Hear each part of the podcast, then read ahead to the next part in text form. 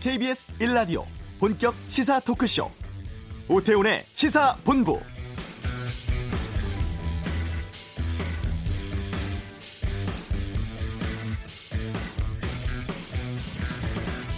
강경화 외교부 장관이 오늘 중국으로 떠났습니다. 한중일 외교장관 회담 등의 일정 수행을 위해서인데요.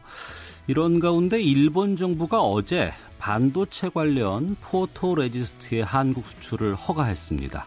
수출 규제 이후에 두 번째 허가고 한일 관계의 2차 분수령이 될 주요 계기들을 앞두고 나온 조치인데요. 내일 한일 외교장관 회담이 예정돼 있고요. 토요일 오는 24일은 한일 군사정보보호협정 이 지소미아의 연장 여부를 결정하는 시한입니다. 이 지소미아 연장과 관련해서 우리 정부는 지금까지는 검토하고 있다, 결정된 건 없다는 입장이죠. 이번 일본 정부의 WTO 제소에 대한 명분 쌓기로 보인다는 분석도 있고 유화적인 제스처이고 협의 시그널일 수 있다는 다양한 해석이 나오고 있습니다. 일본 정부의 2차 수출 승인의 속내가 무엇인지, 지소미의 연장은 어떻게 결정될지 이것도 내일 있을 한일 외교장관 회담에서 확인되지 않을까 싶습니다. 오태훈의 시사본부 시중은행에 안전하다는 설명을 듣고 노후자금 투자했는데 대규모 손실을 입은 파생 상품이 있습니다. 이슈에서 짚어보겠습니다. 자율주행 시스템 등으로 카 오디오 시장에 대한 경쟁 치열해지고 있다고 하는데요. 권영주의 차차차에서 살펴보겠습니다. 2부 정치화투 있습니다. KBS 라디오 오태훈의 시사본부 지금 시작합니다. 네, 이 시각 핫하고 중요한 뉴스를 정리하는 시간 방금 뉴스 신혜리 전 이데일리 기자와 함께합니다. 어서 오세요. 안녕하세요. 예. 어, 일본 상품 불매 운동 점점 확산되고 있는 분위기입니다. 가장 타격을 입은 곳이 유니클로라는 얘기가 많이 있었는데 유니클로가 직원들에게 유급 휴가 주는 방안 마련하고 있다고요? 네, 그 불매 운동 여파로 가장 심각하게 매출에 직격탄을 맞은 브랜드 중 하나가 유니클로입니다. 네. 근데 예상보다 심각하게 지금 매출이 하락하고 있는데요. 그래서 전 직원을 대상으로 유급 휴가를 가게 하는 방안을 검토 중인 것으로 알려졌는데요. 네. 이 유니클로를 운영하는 FR 엘 코리안의 직원 수가 지금 지난해 기준으로 5,400명이 넘는다고 합니다. 네. 근데 지금 지난달 매출만 봐더라도요. 카드사 매출을 집계를 했더니 매출이 70% 이상 떨어졌거든요. 어. 지금 이런 상황에 운영을 하는 게 사실 쉽지 않아 보입니다. 그래서 이제 그 기사가 나온 걸 봤더니 업계 관계자가 이런 얘기를 했다라고요. 어, 불매 운동 이후에 이제 매출이 심각하게 떨어져서 내부에서도 여러 대책이 나오고 있는 상황인데 네. 워낙 보는 눈이 많아서 그런지 또 다른 이슈를 만들면 곤란해질까봐 사실 이러지도 못하지 이러지도 저러지도 못하고 있다. 음. 어, 사실은 속내는 무급 휴가를 보내야 하는데 네. 유급 휴가를 주는 방향으로 좀 잡고 있다라고 말했다고 합니다. 어. 어, 그동안 이 유니클로가 글로벌 SPA 스파 브랜드라고도 하죠. 이 가운데 굉장히 잘했거든요. 네. 실제 국내 유니클로 매출이 2015년에는 1조 원을 돌파했고요. 그 이후에 4년 연속으로 1조 원 클럽의 신화를 이어온 스파 브랜드입니다. 근데 최근에 그 한국의 불매 운동이 좀 길어지면서 네. 경영에 빨간불이 켜졌습니다. 네. 자, 그리고 일본이 후쿠시마 원전의 오염수를 이제 바다로 방류하기로 했다. 이런 의혹들 나오고 있습니다. 근데 여기에 대해서 우리 정부가 일본에 이거에 대한 사실 확인을 요구하고 나섰다고 하는데 좀 소개해 주시죠. 네. 외교부가요. 주한 일본 대사관 경제공사를 외교부 청사로 불러들여서 후쿠시마 원전 오염수에 대한 한국 정부의 입장을 담은 공식 문서를 전달했습니다. 이 문서에는요. 이 원전 오염수의 해양 방출에 대한 보도 그리고 뭐 국제 환경 단체 그린피스의 주장과 관련해서 사실 관계를 확인해 달라. 네. 그리고 향후에 이걸 어떻게 처리할 것인지 밝혀 달라고 공식적인 답변을 요청하는 내용이 담겼습니다. 어, 외교부가요, 지난 13일 이 후쿠시마 오염수 문제를 처음 공개한 데 이어서는 이번에 본격적으로 나선 건 처음인데요. 음, 최근에 이제 국제환경단체인 그린피스가 일본 정부가 최근 내부적으로 이 해양 방류 결정을 내렸다고 알리면서 국내는 물론이고 전 세계적으로도 논란이 되고 있잖아요. 네. 특히 이 문제는 우리나라 국민들의 안전, 건강 문제와 직결되어 있어서 더 큰 관심이 모아지고 있는 상황입니다. 네. 어, 우리 외교부가 일본 정부에 대해서 공식적인 답변을 요청한 건데 일본의 반응 나왔어요? 네, 일본의 반응은요. 일단은 한국 정부 입장을 본국에 보고하겠다라고 했다고 하고요.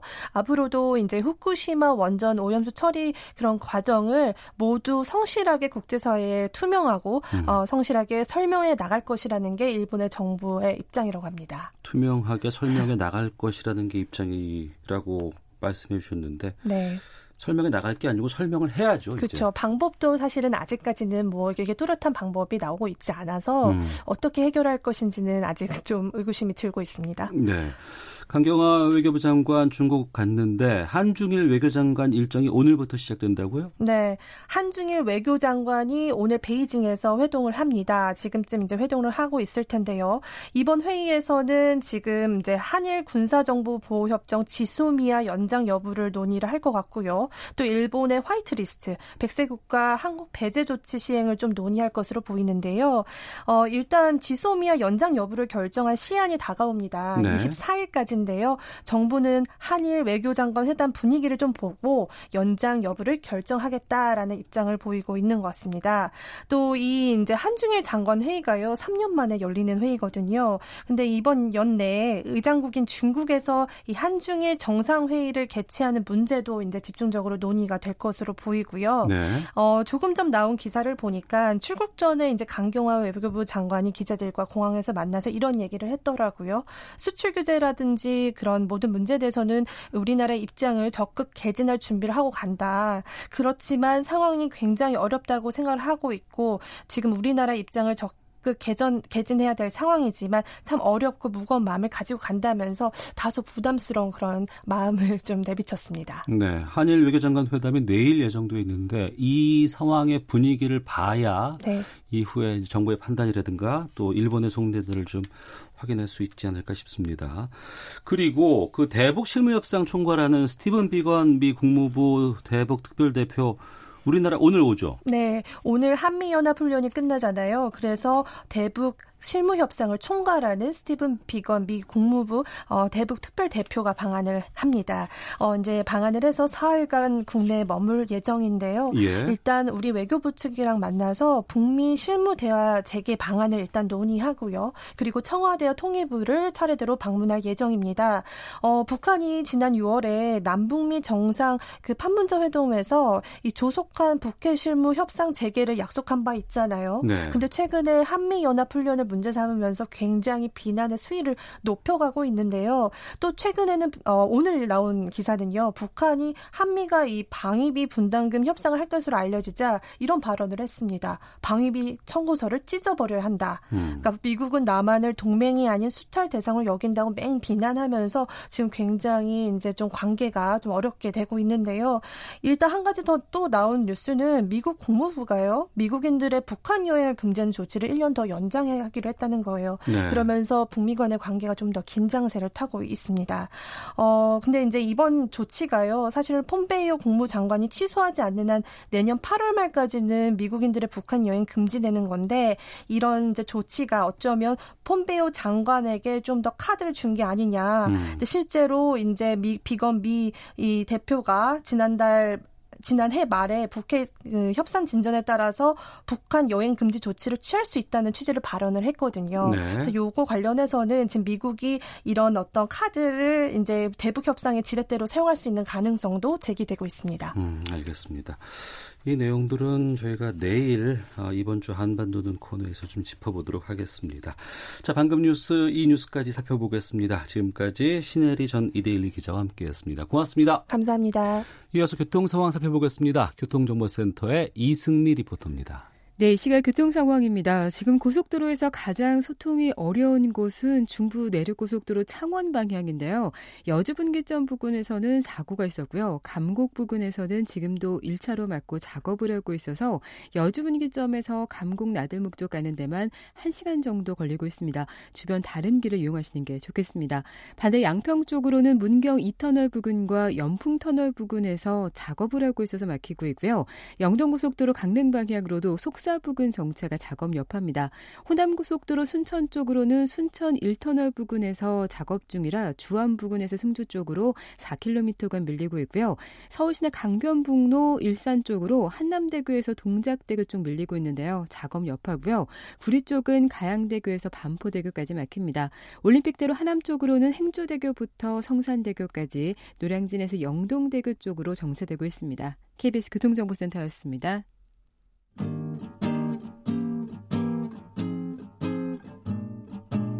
KBS 1라디오 오태훈의 시사본부 여러분의 참여로 더욱 풍성해집니다. 방송에 참여하고 싶으신 분은 문자 9730번으로 의견 보내주세요. 짧은 문자는 50원, 긴 문자는 100원의 정보 이용료가 붙습니다. 애플리케이션 콩과 마이케이는 무료고요. 시사본부는 팟캐스트와 콩, KBS 홈페이지를 통해 언제나 다시 들으실 수 있습니다.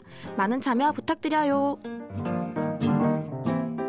노후 자금 수억 원을 펀드에 넣었는데 투자 석 달 만에 반토막이 났다는 뉴스가 크게 화제가 되고 있습니다. DLS 상품에 투자를 했던 분들이 큰 손실을 보게 됐다고 하죠. 뭐 원금의 80%까지 날릴 수도 있다고 하는데 어떤 내용인지 좀 짚어보겠습니다. 정철진 경제평론가 연결하겠습니다. 나와 계시죠? 네, 안녕하십니까? 예. 네. 이 DLS 상품 파생 결합 증권이라고 하던데 이게 어떤 거예요? 이제 파생 결합 증권이 있고요. 네. 파생 결합 펀드. 그래서 지금 문제가 되고 있는 게 DLS, DLF거든요. 네. 하고 그 앞에 조건이 하나 붙습니다. 이번에 문제가 됐던 것은 이제 금리 연계 DLS, 금리 연계 DLF인데요. 네. 예, 가령 이런 거예요. 이번에 이제 문제가 된 상품 중에 독일 국채와 연동된 네. DLS를 본다면 우리가 보통 독일 뭐 국채에 투자한다라고 어. 할 경우에 그런 일 없지만은 가장 쉽게 얘기해서 예. 10% 오르면 10% 수익이 나고 예. 10% 떨어지면 10% 손실이 나고 이게 이제 우리에게 익숙한 수익과 손실 구조의 상품 아닙니까? 예. 근데 이 DLS와 DLF는 어, 파생 상품 일종의 이제 옵션을 활용해서 음. 큰 틀의 구조를 만드는 거예요. 그러니까 네. 가령 이런 거예요. 어떤 금리가 있는데 이게 지금부터 한 저 반토막이 나지 않으면 음. 뭐 5%의 이자를 줄게. 네. 그 대신 반토막 이상이 나면 당신이 투자한 전액은 다 날아갈 수가 있는. 어. 그러니까 실제로 독일 국채 금리의 움직임을 또 다른 라운드로 끌어들여서 네. 거기에서 구조화를 시켜서 판다라고 해서 이걸 이제 DLS, DLF 판매처에 따라서 증권사에서 파는 건 이제 DLS, 음. 은행은 DLF 이렇게 나누는데 아마 청취자분들이 제가 하는 얘기도 지금 잘, 어, 뭐지, 이럴 수도 있을 것 같습니다. 네. 선진국에 국채에 투자한다는 건 손실이 좀 적을 것 같아요. 기본적으로. 네. 네. 영국, 독일 이런 선진국의 국채에다가 투자하는 금액인데 여기서 이렇게 손실이 많이 날 수 있다는 걸 예상하는 분들이 얼마나 됐을까 싶거든요. 아, 지금 방금 앵커분도 실질적으로 은행에서 지금 어, 행해진 것으로 알려지는 이제 불안전 판매에 대한 이제 이해를 하게 되는데요. 네. 이번에 판매된 상품은 엄밀히 말해서 국채에 투자하는 상품은 아닙니다. 그래요? 예, 국채 금리의 움직임을 따라서 또 다른 구조화를 시킨 파생 상품에 투자를 하는 건데요. 어. 가령 이제 이렇게 되는 거예요. 이번에 문제가 된 이제 두 가지 상품 중에서 그나마 이해가 좀 쉬운 예. 독일 국채 금리 연계 DLS 같은 경우에는 구조가 어떻게 되냐면 일단은 이제 가입 시점에 당시에 독일 국채 금리가 한 0.16% 정도가 됐어요. 네. 예, 그 다음에 이제 만기가 이제 올해 9월, 10월, 11월입니다. 음. 근데 만기일 때까지 이 독일 국채 금리가 마이너스 0.25% 이상이면 네. 5%를 준다. 어. 예, 그런데 마이너스 0.25% 밑으로 떨어지게 될 경우에는 예. 0.01% 포인트 떨어질 때마다 2.5%씩 손실을 당신은 지게 된다. 음. 그래서 많게는 0.4% 포인트. 그러니까 뭐 대략 한 독일 국채 금리 10년물이 마이너스 0.65%보다도 더 떨어지게 된다면 네. 100%인 원금 전부를 잃게 된다. 어렵죠. 그러니까 이거는 독일 국채와는 엄밀히 말해서 관계가 없네요. 투자하는 상품이 없는 거거든요. 예. 근데 문제가 뭐였느냐? 이게 이제 판매를 했던 시기를 보니까 한 올해 3월에서 5월 정도였는데 이때만 해도 한 0.15 2% 정도에 움직이고 있었어요. 독일 국채 금리가. 네. 그러면서 많은 사람들은 이런 생각을 할 수는 있었겠죠. 가령 음. 우리 국채 금리라는 게 네. 어쨌든 투자했으면 이자를 받는 거 아닙니까? 그렇죠. 근데 마이너스 지금 0.25% 음. 지금 거의 뭐 마이너스 0.6%대까지 독일 국채 금리는 떨어졌는데 네. 이거는 내가 돈을 빌려주면서 거의 0.6% 0.7%를 또 낸다는 뜻이잖아요. 그러네요. 예, 그러니까 상상도 못했을 수도 있겠지만 음. 여기서부터 우리가 주목해야 될 부분이 있는데 이게 제대로 된 실력이 있는 판매사라고 한다면 네. 그때 당시를 돌이켜 봐야 되는데요. 음. 올 3월, 4월에도 어떤 문제가 나왔냐면 세계 유동성들이 안전자산으로 많이 이제 몰려갔습니다. 네. 그래서 미국 국채라든가 음. 독일 국채라든가 엔화라든가 금이라든가 돈이 막 몰려가니까 네. 특히 유로화 같은 경우에는 지금 이미 뭐 제로금리 마이너스 금리란 말이죠. 네. 그래서 독일 국채 금리에 다 파킹하는 거예요. 돈들이. 음. 그렇다면 어 이게 지금 0.1%인데 실질적으로 마이너스도 날 수 있다라는 가능성을 분명히 생각을 했었어야 되는 것이고요. 예. 예. 물론 지금 상황이 뭐 마이너스 0.68까지 어제 어마어마하게 이 뭐 사상 초유의 독일 국채 10년물 금리가 떨어진 것은 맞지만 이게 지금 자체 판매했을 때 충분히 고지했냐에 대한 문제가 좀 나오고 있는 그런 상황인 것이죠. 네. 이 문제가 되는 이 상품에 투자한 분들이 얼마나 될까요? 어, 금액으로 보면 문제가 되는 상품은 크게 이제 독일 국채 10년물 연계 상품이 있고요. 예. 좀더 어려운데 달러와 영국 파운드와의 이자율 swap rate, 그러니까 뭐 미국 CMS, 영국 CMS 두 개가 섞인 게 있고, 음. 영국 CMS가 하나만 들어가 있는 게 있고, 어렵죠. 이제 이런 크게 이제 세 가지 종류의 상품이 7월 말 기준으로는 전체로 한 8,222억. 어. 그다음 미국과 영국의 금리 연계 CMS 연계가 6,900억 정도가 되고 앞서 제가 설명했던 독일 국채 금리 연계가 한 1,200억, 1,300억 정도가 되는데 음. 개인 투자자들 뭐 거의 3천 명에 육박한다라고는 하고 있습니다. 네. 그런데 예. 현재 원금 손실 구간에는 거의 90% 가까이가 들어와 있고요. 어. 예, 게다가 이제 독일 국채 금리 연계 DLS, DLF 같은 경우에는 만기가 다음 달 9월, 10월, 11월에 바로 도래를 한단 말이죠. 음. 그러니까 이제 이게 초미의 관심사고 걱정도 크고 그렇습니다. 혹시 금리가 다시 오르면 원금 같은 것들을 좀 회복할 수 있을까 이런 투자하신 분들이? 어 지금 예 좋은 지적이신데요. 이제 당장 드라마틱한 반등이 나오는 거예요. 독일 예. 국제 10년물에서. 음. 그래서 이게 다시 쭉쭉쭉 올라가지고 지금 마이너스 0.25 안으로만 치고 올라오면 네. 말씀하신 대로 지금 5%를 받을 수가 있는데 음. 만기가 이 네. 독일 국 연계 DLS, DLF 같은 경우에는 당장 다음 달부터 시작되잖아요. 어. 거기다 10월, 11월로 끝이 난단 말이죠. 그러니까 뭐 아직 예단할 수는 없습니다. 그 누구도. 그러나 확률적으로 봤을 때 지금 상황에서 앞으로 남은 3개월 동안 독일 국채 금리가 드라마틱하게 반등하긴 좀 힘들어 보이는 것이고요. 우리가 그 그나마... 주식에서 손해가 나면은요. 네. 어, 당장에 주식에서 손실이 나더라도 난 좀 장기 보유하면서 좀 오를 때까지 기다릴 거야라고 할 수도 있지 않습니까? 네. 이 상품은 그런 만기가 됐을 때 난 더 연장하겠다. 손실을 난 이대로 볼 수 없다. 이렇게는 못 하는 거예요?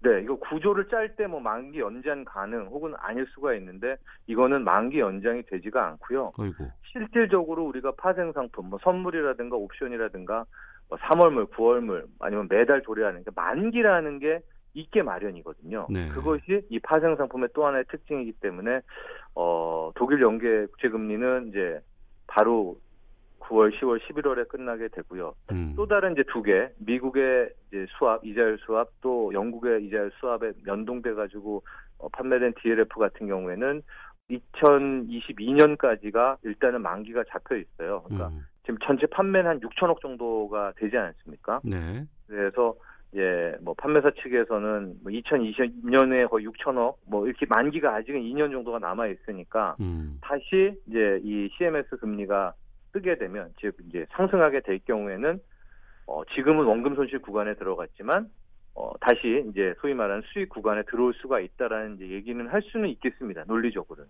예. 최근 심각한 원금 손실 때문에 문제되고 있는 이 DLS 펀드에 대해서 정철진 경제평론가와 말씀 나누고 있는데요. 물론 이제 뭐 고수익이 나는 곳에는 고위험이 있다라는 뭐 격언도 많이 있고요.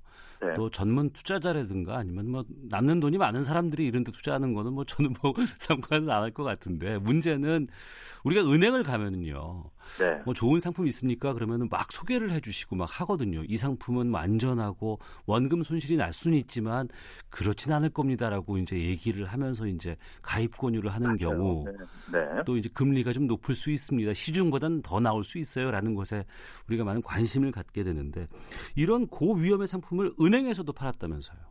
이게 이제 문제인 겁니다. 이제 앞서 말한 것처럼 제가 DLS와 DLF의 차이점. DLS는 증권사에서 판매하는 것이고 DLF는 음. 그 상품을 엮어가지고 펀드로 만들어서 은행에서 판매하는 건데 네.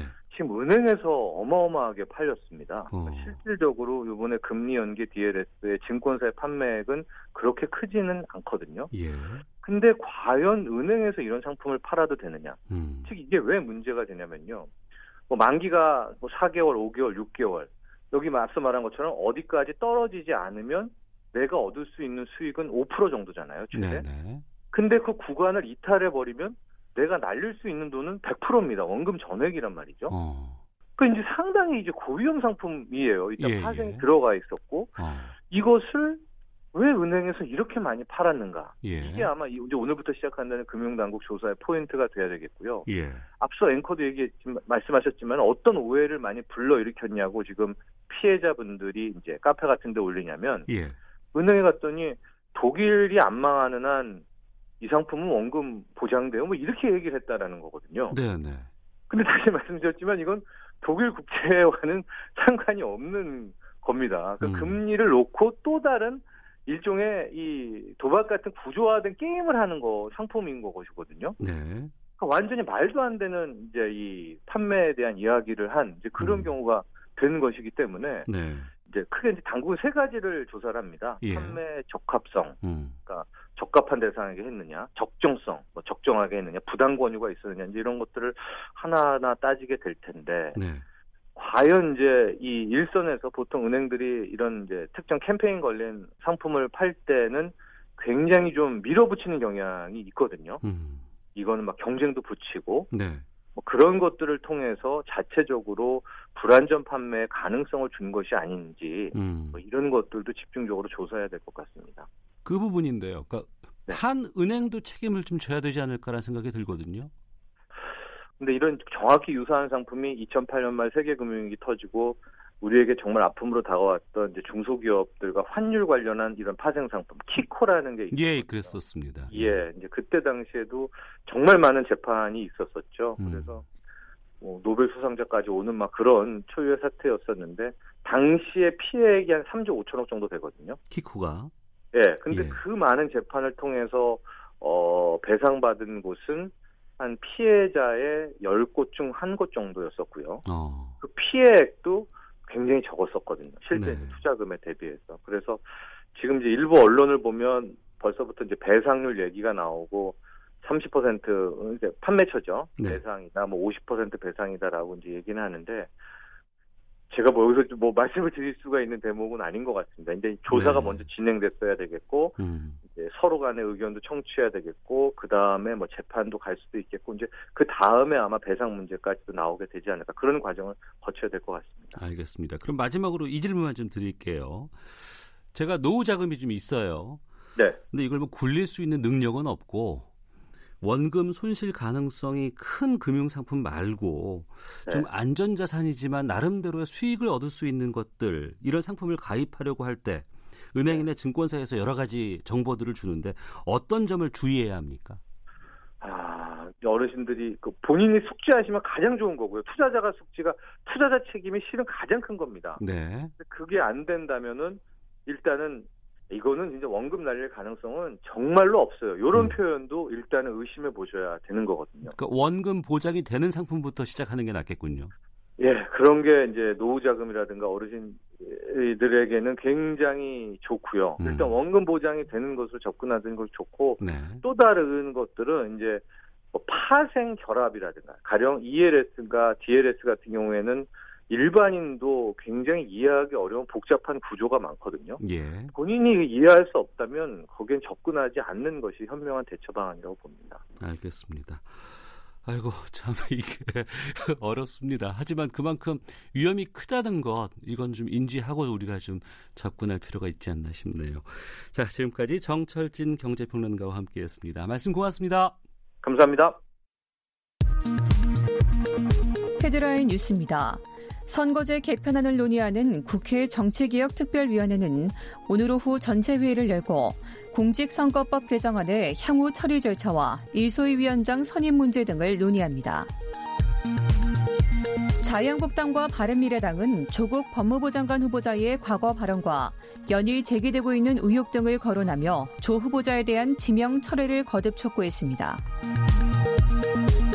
더불어민주당은 조국 법무부 장관 후보자를 향한 자유한국당의 의혹 제기에 대해 의혹이 있다면 청문회장에서 직접 해명을 들을 수 있게 인사청문회 일정을 합의해달라고 촉구했습니다. 하반기 한미연합 군사훈련 마지막 날인 오늘 북한이 한미훈련을 북침 전쟁 연습이라고 주장하며 비난을 이어갔습니다. 아우디와 포르쉐가 판매한 수입차 8종이 배출가스를 불법으로 조작한 사실이 적발돼 인증 취소 처분을 받았습니다. 지금까지 헤드라인 뉴스 정한나였습니다.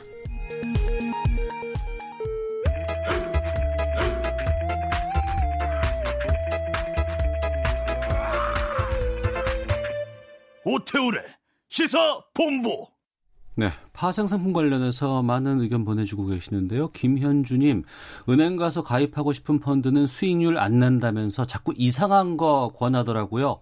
그런 거 가입했다가 결국 한 달 후 이상해서 해지했습니다 라는 문자 보내주셨고 진원섭님, 금융상품 가입하기 전에 공부 열심히 해야 합니다 라는 의견도 보내주셨습니다. 시사본부 열심히 들으시면 큰 도움 되실 수 있지 않나 싶습니다. 권용주의 차차차 시간입니다. 자동차 칼럼니스트 권용주 국민대 겸임교수 함께하겠습니다. 어서 오십시오. 네, 안녕하세요. 네. 오늘은 카 오디오 산업에 대해서 좀 말씀을 나눌까 합니다. 최근에 가전 기업들이 자동차 시장, 특히 카 오디오 시장에 많이 진출을 한다고 하는데 삼성도 뛰어들었다고 합니다. 네네. 여기에 대해 살펴보도록 하겠습니다. 카 오디오는 근데 자동차하고는 관련이 없지 않았을까 싶기도 하고 옛날에는 옛날에는 없었죠. 차 안에 아예 오디오가 없었죠. 그렇죠. 왜냐하면 그때는 축음기 사이즈가 워낙 컸기 때문에 예, 예, 예. 쉬고 다닐 수가 없었죠. 어, 예, 예. 그러다가 이제 처음 자동차에 라디오가 들어온 게 1914년입니다. 어. 근데 이제 그 당시에는 라디오가 들어오긴 했는데 네. 전파를 잘 못 잡아서 아 달릴 때는 전파가 달릴 못, 때는 그냥 못 잡으니까 네, 아예 못 잡으니까 소리가 안 나오고요. 예. 정차에 있을 때만 음. 이제 소리가 나왔죠. 그러다가 지금과 같은 실용적인 자동차용 라디오가 아, 등장한 게 이제 미국의 어, 전기 기술자 윌리엄 리어라는 사람이 있는데 네. 이분이 이제 군에서 배운 무선 장비를 활용해서 음. 자동차에 넣은 게 이제 최초였다 이렇게 보는 거죠. 모토로라가 최초 업체였어요? 어, 낯설죠. 많이 들어는 보셨잖아요. 예, 예. 그러니까 윌리엄 리어라는 개발자가 원래는 소속된 회사가 음. Galvin Manufacturing Corporation이라는 회사에서 생산을 맡겼는데 자기가 개발한 오디오를 네. 생산을 맡긴 거예요. 음. 여기서 만든 제품이 1929년에 등장한 세계 최초의 자동차용 라디오 모토롤라입니다. 네. 그러니까 모터라는 건 자동차를 의미하고 음. 뒤에 이제 붙은 그 롤라는 그 당시 이 켈빈 매뉴팩처링의 유명한 축음기의 브랜드가 빅트롤라였습니다. 네. 두 개를 합성시킨 거예요. 어. 그러니까 이 모토로라는 켈빈사의 주력 상표가 됐고요. 뭐 지금은 회사명이 돼 있습니다만 음. 뭐 한때 뭐 휴대전화 같은 걸로 유명했지만 원래는 어, 이렇게 라디오로 음. 시작을 했던 회사였죠. 그러면 자동차용 전용 이런 그 라디오 같은 것들 카오디오가 생겨난 건 언제였어요? 1969년에 독일의 이제 블라풍투가 일단은 카세트 플레이도 집어넣고 라디오에 라디오는 이제 진작에 1914년에 개발돼서 네. 쭉 오고 있다가 음. 라디오만 듣는 게 아니라 이제 뭐 우리 옛날에 테이프도 듣고 네, 네. 뭐 CD도 듣고 막 그랬잖아요. 어. 그러다가 이제 69년에 카세트 플레이어가 자동차에 들어가고요. 예. 그다음에 84년에 자동차용 CD 플레이어가 음. 이때 이제 이걸 일본이 개발했죠. 네. CD 플레이어가 이제 들어가고 그럼 지금 많이 쓰고 있는 내비게이션 GPS 방식에 이건 네. 이제 90년대에 나오는데 사실은 이런 것들이 대부분 오디오 그러니까 라디오 베이스의 주변의 음향기기로 다 묶여져서 음. 이제 하나씩 하나씩 추가되는 거죠. 네.